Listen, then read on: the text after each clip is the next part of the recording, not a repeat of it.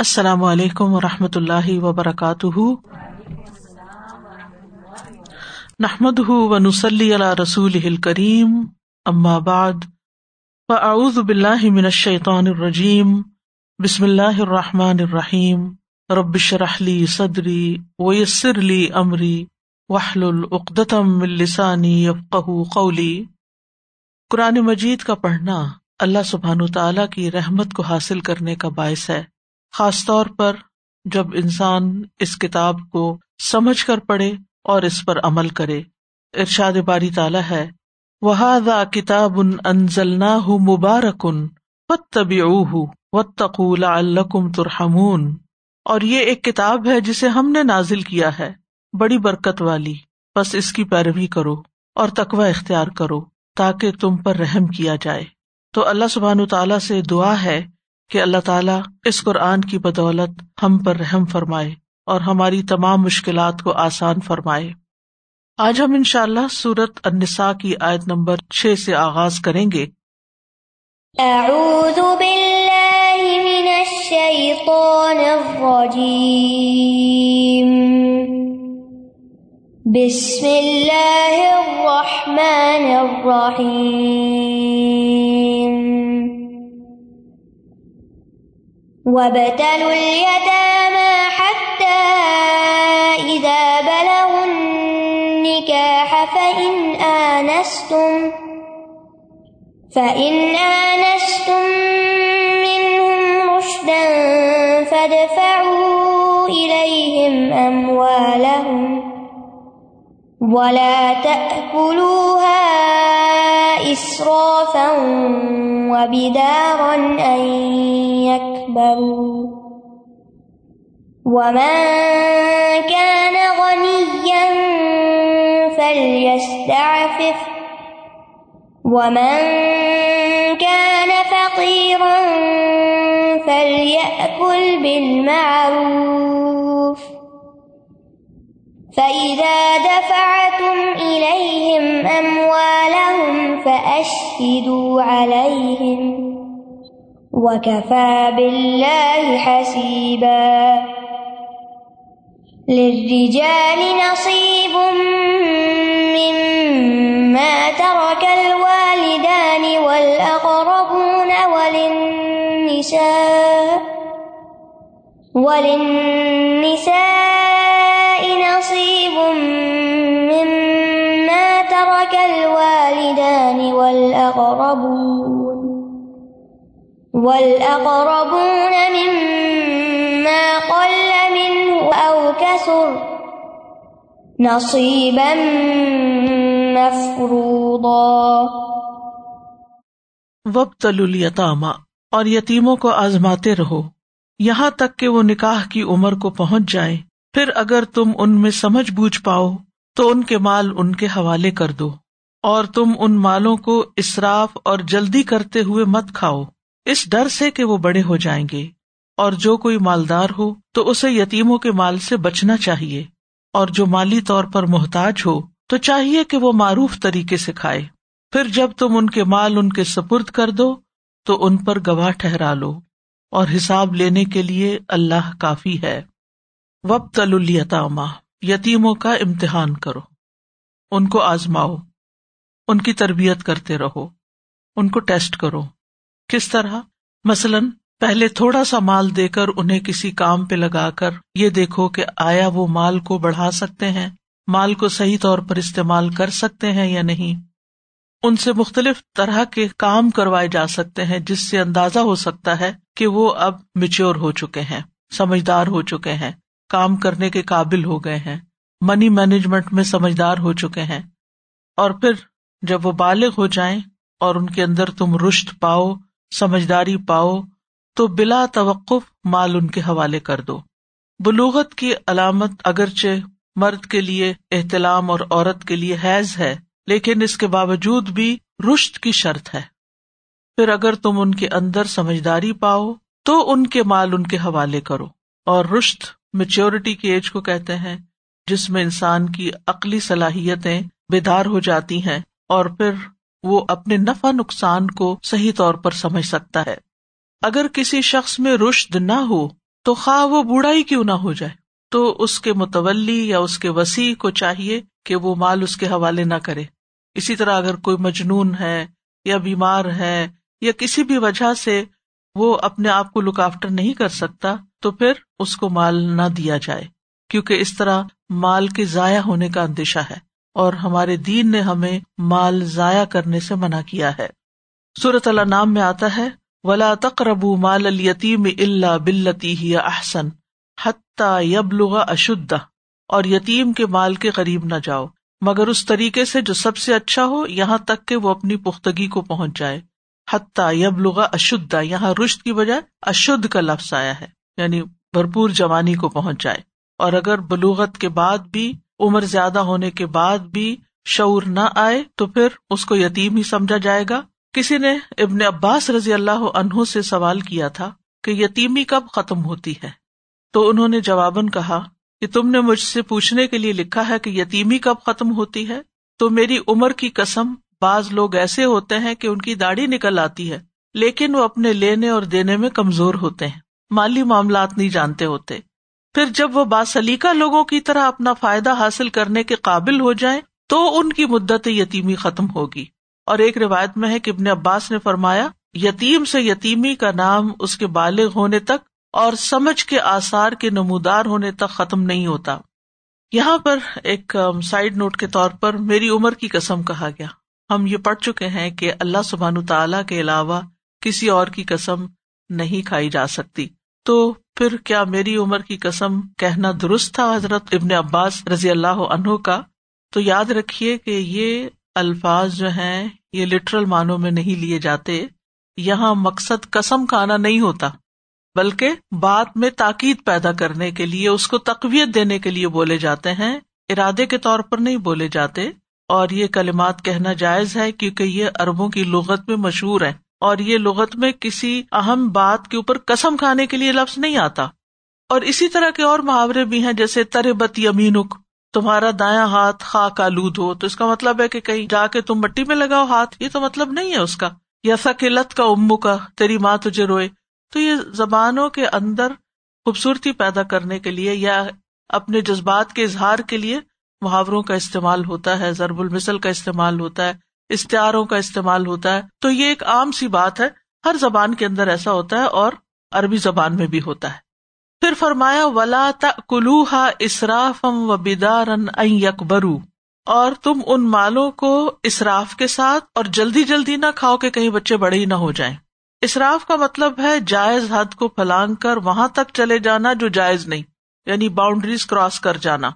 اور بدارن کا لفظ بدری سے ہے، جس کا مطلب ہے کسی چیز کی طرف جلدی کرنا، تیزی کے ساتھ جانا۔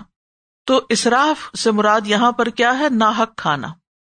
یعنی جس کو اللہ نے تمہارے مال میں سے حلال ٹھہرایا ہے، اس حد سے تجاوز نہ کرو اور اس حد میں نہ جاؤ جس کو اللہ نے تمہارے لیے حرام کرار دیا ہے۔ اور بیدارن سے مراد یہ ہے کہ یتیموں کے بڑا ہونے سے پہلے پہلے جلدی جلدی ان کے مال ختم نہ کر دو کیونکہ بڑے ہو گئے، سمجھدار ہو گئے، تو پھر تو یہ ہمیں کچھ اس میں اپنی مرضی کرنے نہیں دیں گے، تو اس لیے جیسے تیسے ہے پہلے ہی اس کو ٹھکانے لگا دیا جائے۔ اب اسراف کی عملی طور پر مثال کیا ہوگی؟ مثلاً اگر پچاس ڈالر میں اس کے کھانے پینے کا سامان آتا ہے، تو اسے سو ڈالر میں خریدنا، مہنگی جگہ سے خریدنا، یا کسی ایسے ریسٹورینٹ میں لے جانا، اسی کے پیسوں سے جو بہت مہنگا ہو، حالانکہ اس کی اس کو ضرورت نہیں، اس کے مال کو جتنا بھی ہو سکے بچا کے رکھنا چاہیے انویسٹ کرنا چاہیے، تاکہ جب وہ بچہ بڑا ہو تو اپنے پاؤں پہ کھڑا ہو جائے، وہ کسی کے آگے ہاتھ نہ پھیلائے، کسی کا محتاج نہ ہو۔ اور اسی طرح یہ ہے کہ اس کے بڑے ہونے سے پہلے مال کو ادھر ادھر کرنے کی کوشش بھی نہیں کرنی چاہیے، کیونکہ یہ یتیم کے حقوق کی خلاف ورزی ہے اور اس کے حق میں نقصان دہ چیز ہے۔ ومن کا نہ غنی فلیستاف ومن کا نہ فقیر فلیا کل بال معروف تو جو غنی ہو اسے چاہیے کہ پاک دامنی سے کام لے یعنی یتیم کے مال کی نگرانی کرنے کی وجہ سے اس کے مال میں سے اجرت لینے سے پرہیز کرے اور اپنے مال پہ اکتفا کرے۔ یعنی یتیموں کے جو وارث ہیں، وہ ان کے مال سے بے نیازی اختیار کریں پلیستاف یعنی بچ کے رہیں۔ ان کا مال نہ استعمال کریں۔ لیکن اگر کوئی شخص خود محتاج ہے، خود فقیر ہے ضرورت مند ہے، یا یہ کہ یتیم ایک سے زیادہ ہے گھر میں بہن بھائی، اور ان کو لک آفٹر کرنے میں ہی اس کا وقت چلا جاتا ہے، اور ان کی ذمہ داریاں اتنی ہے کہ کہیں اور پوری طرح جاب نہیں کر سکتا، کام نہیں کر سکتا، تو پھر ان کے لک آفٹر کے نتیجے میں وہ اجرت لے سکتا ہے۔ لیکن وہ اجرت کسی پرسنٹیج کے ساتھ یہاں نہیں بتائی گئی۔ بلکہ بال معروف کہا کہ جو کسی بھی کلچر کے اندر، کسی بھی سوسائٹی کے اندر ایک نارم ہوتا ہے یا اس طرح کی ویجز ہوتی ہیں، اسی رینج میں وہ لے سکتا ہے۔ مثلاً، اس طرح کے ملتے جلتے کام پر کسی کو پر آور کیا ملتا ہے؟ یا ایک لم سم اماؤنٹ کیا ہو سکتی ہے؟ اور اس کے لیے وہ کسی سے مشورہ بھی کر سکتا ہے۔ یہ نہیں کہ بچے کا مال بھی اس کے اکاؤنٹ میں ہے اور پھر کارڈ بھی اسی کے پاس ہے اور مرضی بھی اس کی اور بچے کو اپنا کچھ پتا نہیں اور جیسے تیسے چاہے وہ اپنے لیے نکالے اور بچے پہ زیادہ زیادہ خرچ کر کے اس کو ختم کر کے رکھ دے تو یہ درست نہیں۔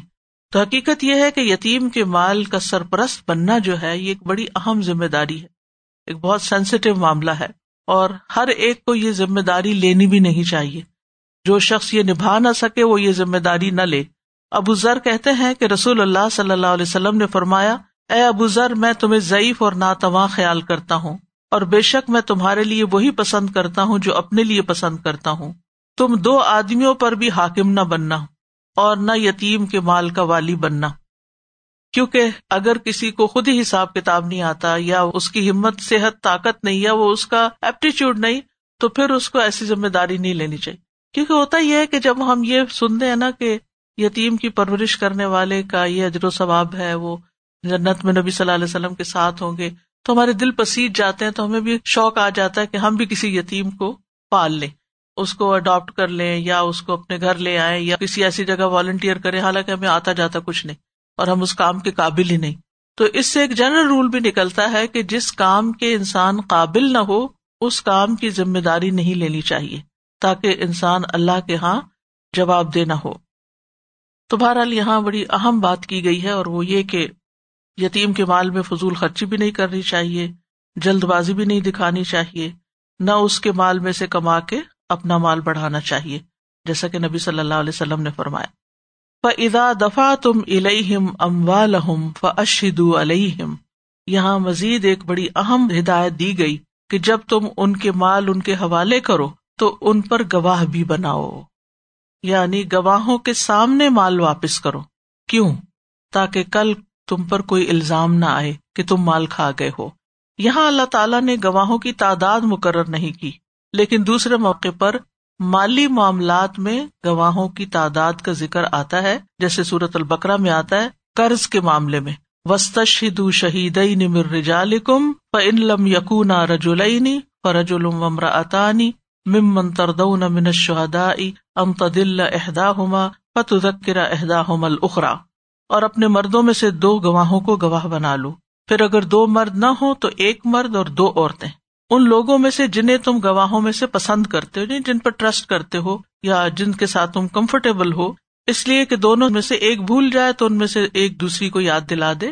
وہ کفا بلّہ حسیبا اور اللہ ہی حساب لینے والا اور گواہ کافی ہے۔ یعنی اللہ سبحان تعالی والیوں کو اس وقت بھی دیکھ رہا ہوتا ہے جب وہ یتیموں کے مال کی حفاظت کرتے ہیں اور اس وقت بھی دیکھ رہا ہوتا ہے جب وہ اس کو استعمال کر رہے ہوتے ہیں۔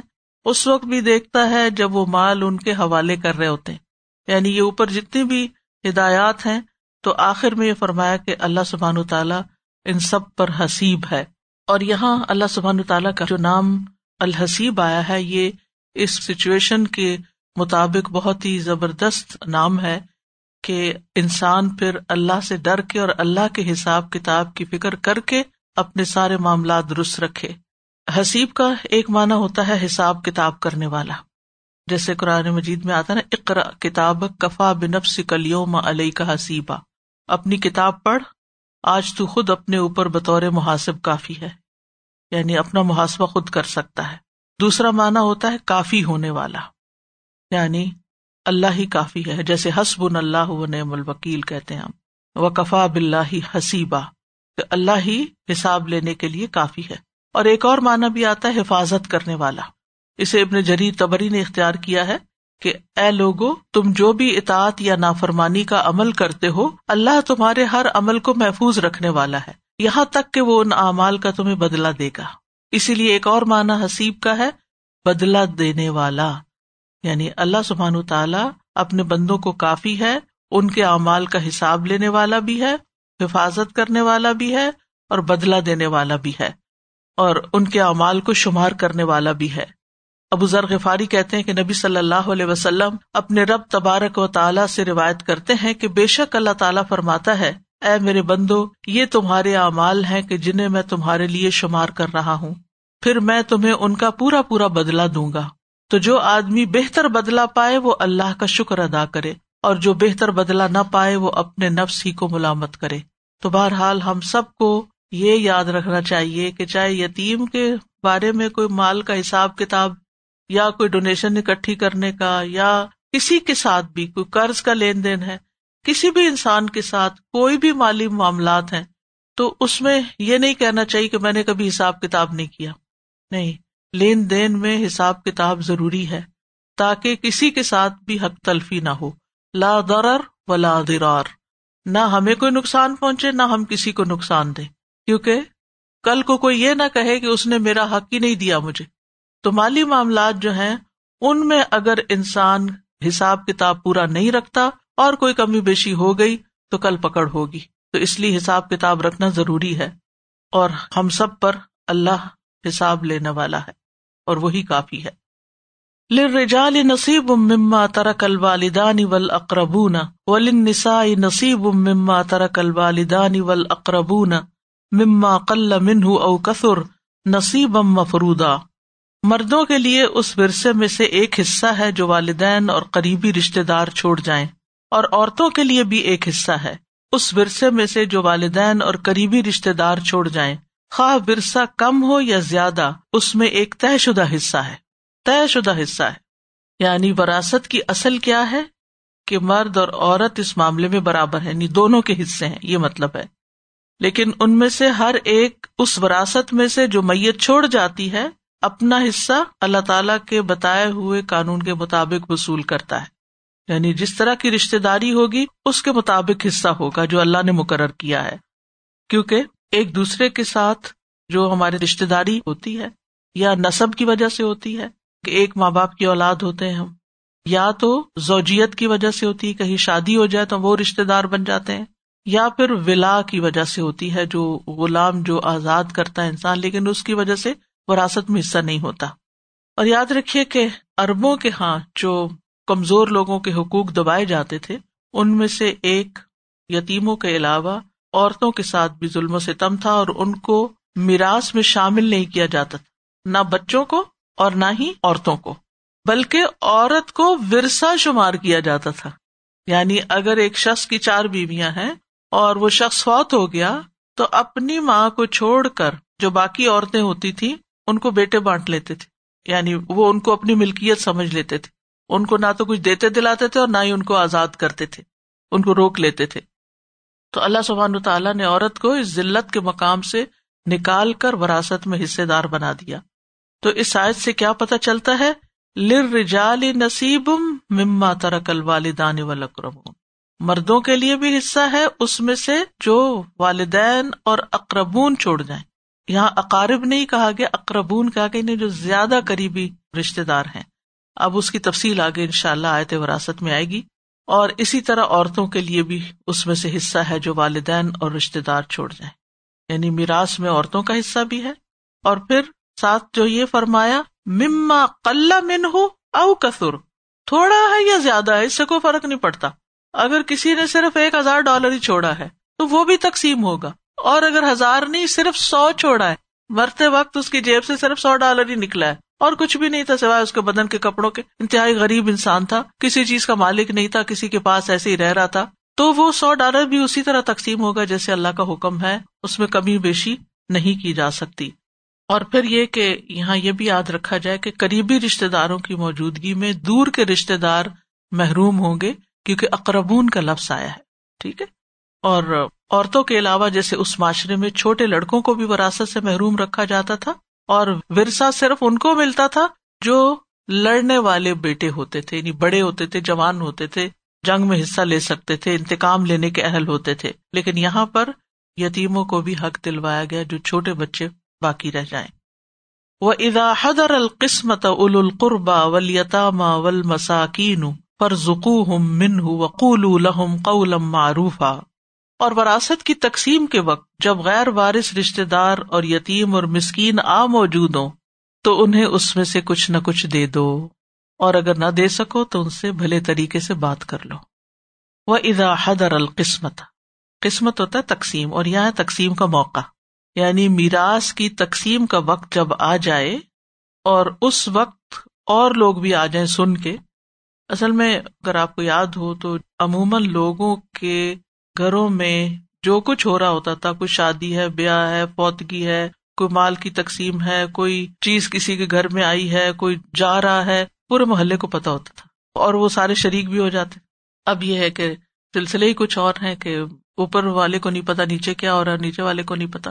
اوپر کیا ہو رہا ہے۔ ایک گھر میں رہنے والوں کو نہیں پتا کہ دوسرے کمرے میں کیا ہو رہا ہے۔ اتنی زیادہ پرائیویسی اور انڈیپینڈینس ہو گئی ہے کہ ہر کوئی اپنے اون پر ہی خوش ہے۔ اور گیجٹس کے ساتھ خوش ہے، انسانوں سے بیزار ہے اور مشینوں کے ساتھ دوستی ہے۔ اور اب بھی ماشاء اللہ بہت سے معاشرے ایسے ہیں کہ جن کے اندر یہ کلچر پایا جاتا ہے کہ جہاں ایک دوسرے کی خوشی، غم اور حرکات و سکنات پر اچھی نظر ہوتی ہے، تو بہرحال جب کوئی فوت ہو جائے تو پھر لوگوں کا انتظار ہوتا ہے کہ اب اس کی وراثت کب تقسیم ہوگی۔ پوچھ گچھ بھی کرتے رہتے ہیں، پھر بعض اوقات کچھ رشتے دار آ کے رہنے بھی لگتے ہیں۔ کچھ غریب، فقیر، مسکین محلے میں بھی رہتے ہوتے ہیں۔ ملے جلے لوگ ہوتے ہیں۔ اور تو اور گھر کے سروینٹس کو تو پتہ ہی ہوتا ہے کہ گھر میں کیا ہو رہا ہے۔ تو وراثت کی تقسیم کے وقت جب حاضر ہوں، کون ال القربا رشتے دار؟ کون سے رشتے دار ہیں یا جن کا وراثت میں حصہ نہیں ہے۔ ول یتاما اور یتیم۔ ول مساکین اور مسکین۔ یعنی سن سنا کے غریب مسکین بھی کٹھے ہو گئے۔ حتیٰ کہ یہاں تک ہوتا ہے کہ اگر کسی گھر میں بیٹا پیدا ہوا ہے تو بھی غریب مسکین آ کے دروازہ کٹ کٹاتے ہیں کہ اللہ نے آپ کو خوشی دی ہے تو اس کے بدلے میں کچھ صدقہ کریں یا کچھ دیں یا بانٹیں۔ بہرحال، تو پھر کیا کرو؟ فر زکو ہم من تو ان کو اس میں سے کچھ نہ کچھ دے دو۔ اور یتیم اور مسکین کا مانا تو آپ کو آتا ہی ہے کہ یتیم کہتے ہیں جس کا باپ نہ ہو اور وہ بچہ نابالغ ہو۔ اور مسکین کس کو کہتے ہیں؟ غریب کو، جسے ہماری اردو میں غریب کہتے ہیں، غریب لوگ۔ اور فقیر بھی اس کے لیے استعمال ہوتا ہے۔ فقیر جو ہوتا ہے وہ انتہائی غریب کو کہتے ہیں، جس کے پاس کچھ بھی نہیں، کمر ٹوٹی ہوئی ہے غربت سے۔ اور مسکین جو ہے، اس کے پاس ہے، لیکن ضروریات پوری نہیں ہوتی۔ ادھر سے کھینچتا ہے تو ادھر چھٹ جاتا ہے، ادھر سے ادھر۔ یعنی یتیم، مسکین فقرا میں سے جو مستحق لوگ ہیں، جب وہ آئے تو ان کے ساتھ احسان کرو، ان کے ساتھ نیکی کرو، ان کو بھی تقسیم کے وقت کچھ نہ کچھ دے دو۔ ہمارا دین جو ہے، وہ ہمیں ہر موقع پر یتیم، مسکین کا خیال رکھنے کا حکم دیتا ہے۔ ابو دردا کہتے ہیں کہ میں نے رسول اللہ صلی اللہ علیہ وسلم کو فرماتے ہوئے سنا، میرے لیے ضعفا اور کمزور لوگوں کو تلاش کرو، کیونکہ تم لوگ اپنے کمزور لوگوں ہی کے ذریعے سے رسک دیے جاتے ہو اور مدد کیے جاتے ہو۔ پچھلے دنوں جو بکری والی حدیث پڑھائی تھی تو میں نے یہ حدیث بعد میں پڑھی ہے۔ تو میں نے کسی کو کہا کہ میرے لیے غریب، مسکین لوگ تلاش کرو کیونکہ ان کو بکری دینی ہے، دودھ والی۔ تو جب میں نے یہ حدیث پڑھی تو میں حیران ہو گئی کہ کس طرح اللہ کے رسول صلی اللہ علیہ وسلم فرماتے ہیں کہ میرے لیے ضعیف اور کمزور لوگ تلاش کرو، ڈھونڈ کے لاؤ اور ہم ان سے چھپتے اور بچتے پھرتے ہیں۔ اس وقت میں آپ کو دکھا نہیں سکتی کہ جو میرے لیے کسی نے تلاش کیا کہ کس طرح کی فیملی ہے اور کیا ان کی مجبوریاں ہیں یعنی ہم کس دنیا میں رہتے ہیں۔ اور صبح سے مجھے اتنا ڈر لگ رہا تھا کہ ہم جیسے لوگ جو تعلیم دیتے ہیں، ان کی بڑی ذمہ داری بنتی ہے کہ وہ لوگوں کو اکسائیں کہ اپنے آس پاس جس جس علاقے سے ہیں، جہاں سے آئے ہیں، وہاں پر جو لوگ رہتے ہیں، ان کا باقاعدہ پتا کیا جائے۔ میرے والد جو تھے، اللہ تعالیٰ ان پہ اپنی رحمت کرے۔ وہ ماشاء اللہ صبح فجر کی نماز کے بعد سائیکل پہ بیٹھ کے ہر ہر گھر کا جو نیبرہڈ میں تھے، جا کے دروازہ نوک کرتے تھے اور پوچھتے تھے کہ آپ کے ساتھ کتنے سروینٹس ہیں یا آپ کے آس پاس کون غریب رہتے۔ پوری انہوں نے لسٹ بنائی ہوئی تھی۔ اور یہ فجر کے بعد کا معمول ہوتا تھا کہ ان کے گھروں میں کچھ پہنچانا ہے۔ یعنی جو بھی تقسیم کرنا ہے، چاہے روپیہ پیسہ ہے یا کوئی کھانا ہے یا کچھ اور جو اللہ نے توفیق دی۔ تو میں نے کہا کہ ہم لوگوں نے پورے بایات کیوں چھوڑ دی؟ کہ تلاش کرنا۔ کیونکہ بعض ضرورت مند ایسی جگہوں پر بیٹھے ہوتے ہیں کہ وہ کسی سے سوال بھی نہیں کر سکتے۔ مسکین کا تو لفظ جو ہے نا، سکنا سے، سکنا کا مطلب ہے حرکت چھوڑ دینا۔ یعنی ہمت ہار بیٹھتے ہیں۔ کہ ہم کچھ بھی نہیں کر سکتے۔ تو ہمیں تلاش کرنا چاہیے اور یہ تو نبی صلی اللہ علیہ وسلم کا حکم ہے کہ میرے لیے ضعفا اور کمزور لوگوں کو تلاش کرو۔ کیونکہ تم لوگ اپنے کمزور لوگوں کے ہی ذریعے سے رسک دیے جاتے اور مدد کیے جاتے ہو۔ یعنی تم ان کو تلاش کر کے دو تو اللہ تمہارے رسک میں بھی برکت ڈالے گا۔ تو ہم سب کو بھی اس پر عمل کرنا چاہیے کہ ہم تلاش کریں اور ان کے لیے کچھ نہ کچھ کریں، جو بھی ہم کر سکتے ہیں۔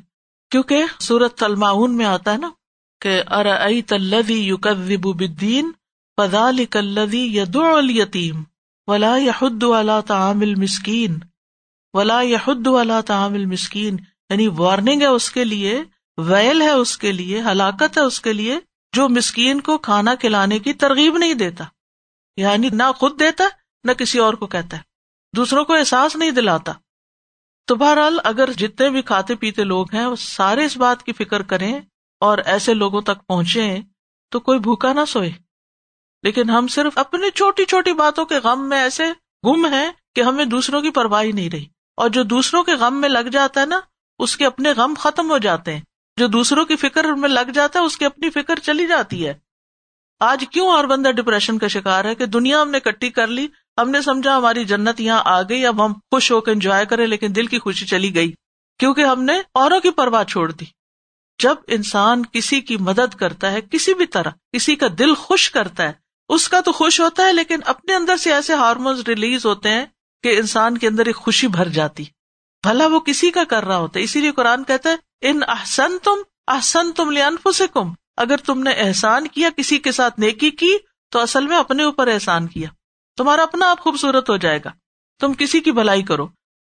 تو بہرحال، یہاں پر کیا کہا جا رہا ہے کہ جب سارے لوگ اپنے اپنے حصے لے رہے ہوں وہ زیادہ جب ہماری ساس کا ورثہ تقسیم ہوا تھا، تو پورے سہن میں ان کی چیزیں رکھی ہوئی، جیسے پہلے زمانے میں دلہن کا جہیز نہیں پھیلتا تھا، ایسے ان کے برتن، ان کے کپڑے، ان کی جو بلونگنگ ساری، پھر ان کے حصے کیے گئے، پھر جو بھی وارث تھے ان کو ملے۔ تو اب ایسی جگہوں پر جب گھروں میں بڑے بڑے سہنوں کے اندر چیزیں بکھیری بھی ہوں اور غریب مسکین آ کے کھڑے ہو جائیں اور دیکھ رہے ہوں اور ان کے دل میں تما ہو ان کے پاس یہ بھی ہے، وہ بھی، کیونکہ وہ تو پھر پیٹیوں سے بھی سامان نکلتا ہے نا، جب ورثہ تقسیم ہوتا ہے۔ اس کو امیجن کریں۔ یعنی پریکٹیکلی اگر آپ دیکھیں، تو وہ پیٹیوں میں تو کئی نئی چیزیں ڈال ڈال کے رکھی ہوئی ہوتی ہیں، یہ اس کو دوں گا، وہ اس کو۔ ہم سب کچھ نہ کچھ سیو کرتے ہیں اور کرنا بھی چاہیے۔ کو منع نہیں ہے اپنے بچوں کے لیے یا کسی کو دینے کے لیے۔ تو بہرحال اللہ سبحانہ و تعالیٰ کا حکم کیا فرض من ہوں اس کے اندر میں سے ان کو بھی کچھ دو، ان کے ساتھ بھی احسان کرو۔ کیونکہ ان کے دل میں اس مال کی ہرس ہوتی ہے۔ اور ویسے بھی ہمارا دین ہمیں یہ سکھاتا ہے کہ جو تما رکھے نا، اس کو کچھ نہ کچھ ضرور دو۔ یعنی خاندان میں مثلاً اللہ نے آپ کو دیا ہے، روزی دیا آپ کے پاس جاب ہے، آپ کے پاس مال ہے۔ تو جو خاندان کے غریب لوگ ہوتے ہیں نا، وہ آپ پہ نظر رکھتے ہیں کہ ان کے پاس ہے یہ ہمیں کیوں نہیں دیتے۔ ایک وہ دل میں کسک سی ہوتی ہے۔ اور بہت سے خاندانوں میں لڑائیاں، جھگڑے، فساد اس وجہ سے بھی ہوتے ہیں اور وہ رشتے داریاں اس وجہ سے بھی کٹتی ہیں کہ جن کے پاس ہوتا ہے وہ ان کو پوچھتے نہیں ہے جن کے پاس نہیں ہوتا۔ تو یہ ہم سب کا بہرحال فرض بنتا ہے اور اپنے ہی فائدے میں ہے کہ کچھ نہ کچھ اس وقت دوسروں کو بھی دینا چاہیے۔ یعنی یہ نہیں کہا کہ سارا ہی دے دو دے سکتے تو بہت اچھا لیکن اگر آپ اس کو بھی کچھ دیں تو اس کا لحاظ رکھیں۔ نبی صلی اللہ علیہ وسلم کی سیرت سے ہمیں یہ بات پتہ چلتی ہے۔ مصور بن مکرمہ کہتے ہیں، ان کے والد مکرمہ نے کہا، اے بیٹے، مجھے معلوم ہوا ہے کہ نبی صلی اللہ علیہ وسلم کے پاس کچھ کبائیں آئی ہیں۔ اور آپ انہیں تقسیم فرما رہے ہیں۔ ہمیں بھی آپ کے پاس جانا چاہیے۔ مجھے لے چلو۔ وہ کہتے ہم گئے اور نبی صلی اللہ علیہ وسلم کو ان کے گھر میں ہی پایا۔ میرے والد نے مجھ سے کہا ہے میرے بیٹے، میرا نام لے کر آپ کو بلاؤ۔ میں نے اسے بڑی توہین امیز بات سمجھا کہ آپ صلی اللہ علیہ وسلم کو اپنے والد کے لیے بلا کے تکلیف دوں۔ چنانچہ میں نے والد صاحب سے کہا کہ میں آپ کے لیے اللہ کے رسول صلی اللہ علیہ وسلم کو کیسے بلاؤں؟ انہوں نے کہا، بیٹے، آپ کوئی جابر صفت انسان نہیں ہے تم بلاؤ۔ چنانچہ میں بلا لایا، آپ باہر تشریف لائے، آپ کے اوپر دیباج کی ایک قبا تھی، جس میں سونے کے بٹن لگے ہوئے تھے۔ آپ نے فرمایا مکرما اسے میں نے تمہارے لیے چھپا کے رکھا ہوا تھا، چنانچہ آپ نے انہیں وہ قبا دے دی۔ یعنی آپ کو پتا تھا کہ ان کے اندر وہ مادہ ہے کہ یہ انتظار کریں گے یا ان کو امید ہوگی مجھ سے۔ تو کچھ لوگ جن کو آپ سے امید ہو کہ آپ ان کو کچھ دیں گے، تو پھر آپ ان کو دیا کریں۔ یعنی اس حدیث سے یہ بات پتہ چلتی ہے۔ اسی طرح یہ ہے کہ بعض اوقات ہم کہتے ہیں کہ نظر لگ گئی اور کام خراب ہو گیا۔ نظر کیوں لگتی ہے؟ نظر بھی اس وقت لگتی ہے جب آپ سب کچھ اپنے لیے سمیٹ لیتے ہیں اور دوسرے کو اس میں سے نہیں دیتے، تو لوگوں کے بعض اوقات نفس خبیص ہوتے ہیں یعنی اندر جیلسی چھپائی بھی ہوتی ہے، یا وہ آپ سے اندر سے نفرت کرتے ہیں۔ تو جب وہ اندر سے ایک دوری ہوتی ہے یا نفرت ہوتی ہے یا آپ سے اریٹیٹڈ ہوتے ہیں اور جب وہ آپ کے پاس کوئی چیز دیکھتے ہیں تو ان کی ایسی ریز اندر سے نکلتی ہیں کہ جو جا کے نقصان دیتی ہیں۔ یعنی نظر لگنا جو ہے برحق ہے۔ تو یہاں اس سے بھی بچنے کا کہا گیا۔ اسی لیے مثلاً آپ دیکھیں کہ شادی کا موقع ہو یا کوئی بھی خوشی کا موقع ہو، تو خاندان کے کچھ لوگ اپنے لیے بڑے اچھے اچھے لباس بنوا لیتے اور دوسروں کو جو ان کے رشتے دار کزنس وغیرہ ہوتے ہیں کچھ تو چاہے اگر اللہ نے آپ کو توفیق دی نا، تو اپنا تھوڑا ہلکی کوالٹی کا بنا لیں اور تھوڑا ان کی کوالٹی بڑھا لیں۔ تاکہ بہت فرق نہ ہو کہ ایک نے کیا پہنا ہوا ہے، ایک سونے سے لدا ہوا ہے اور دوسرا جو ہے وہ لوہے کی انگوٹھی بھی اس کو میسر نہیں۔ تو اتنا فرق نہیں خاندانوں کے اندر ہونا چاہیے۔ اگر وہ خود اپنے لیے نہیں بنا سکتے، اور میں نے کئی لوگوں کو دیکھا ہے کہ وہ شادیوں کے موقع پر اپنے کپڑے بناتے ہوئے اپنے خاندان کی ان بچیوں کے بھی بنوا لیتے ہیں، ساتھ ہی کہ یہ ساری بہنیں ایک جیسے ہی پہنے گی۔ کتنی خوبصورت یہ آتے ہیں یا رسمیں کہہ لیں، لیکن یہ کہ یہ ہمارے دین نہیں سکھایا، ہمیں فرض من ہوں اس میں سے دو۔ اسی طرح بعض علماء یہ کہتے ہیں کہ اگر آپ کچھ کھا پی رہے ہیں اور کوئی بلی یا کوئی جانور بھی آ گیا آپ کے پاس، جیسے گھروں میں اسٹری کیٹس ہوتی ہیں تو وہ گوم گما کے آ جائے اور پھر وہ ایسے ہی بیٹھ کے تو آپ کو دیکھنے لگتی ہے کہ یہ کھا رہے ہیں۔ خاص طور پہ اگر آپ گوشت کھا رہے ہوں یا کچھ، تو وہ کہتے ہیں کہ ان کے نفس بھی بعض خبیز ہوتے ہیں جیسے انسانوں کے ہوتے ہیں اور جانوروں کی بھی نظر لگتی ہے۔ تو اس لیے کھاتے ہوئے کچھ نہ کچھ ادھر بھی ڈالو۔ اسی طرح جیسے توتا ہے، پرندہ ہے۔ تو بہرحال ہمارے دین کی جتنی بھی یہ تعلیمات ہیں، بہت ہی خوبصورت ہے اور ہمیں دنیا اور آخرت دونوں کے نقصان سے بچانے کے لیے۔ اور صرف کھانے کو ہی نہیں دو فرض من ہوئی نہیں کافی۔ اگر تم نہیں دے سکتے، اس وقت کوئی ایسی چیز ہے کہ جس کو کاٹ نہیں سکتے، جس کو کھول نہیں سکتے۔ پہلے ہی تھوڑا سا ہے اور جو وارث ہے وہ بھی انتہائی غریب ہے تو پھر کیا کرو؟ وقول الحم قولم معروف یعنی ان سے اچھی بات کر دو، ان سے معذرت کر لو۔ کہ یہ وارثوں کا مال ہے۔ انہیں کہو کہ ان شاء اللہ تمہیں کہیں اور سے دیں گے۔ سوری کہ یہ اس کو ہم بانٹ نہیں سکتے، اس کے حصے بکرے نہیں کر سکتے۔ مثلاً کوئی مشین ہے یا کوئی ایسی چیز ہے کہ اگر اس کا ایک پارٹ کسی کو دے دیں گے، کسی کو تو وہ نہ ان کے کام کا نہ ان کے کام کا۔ تو ایسی چیزیں بھی ہو سکتی ہیں۔ تو اس اعتبار سے ہمارے دین نے ہمیں بہت ہی خوبصورت تعلیم دی ہے۔ اگر آیت کو آپ دیکھیں وہ ادا حضر القسمت اول القربا ولیطامہ ول مساکین پر ذکو ہم من وقول قولم معروفا.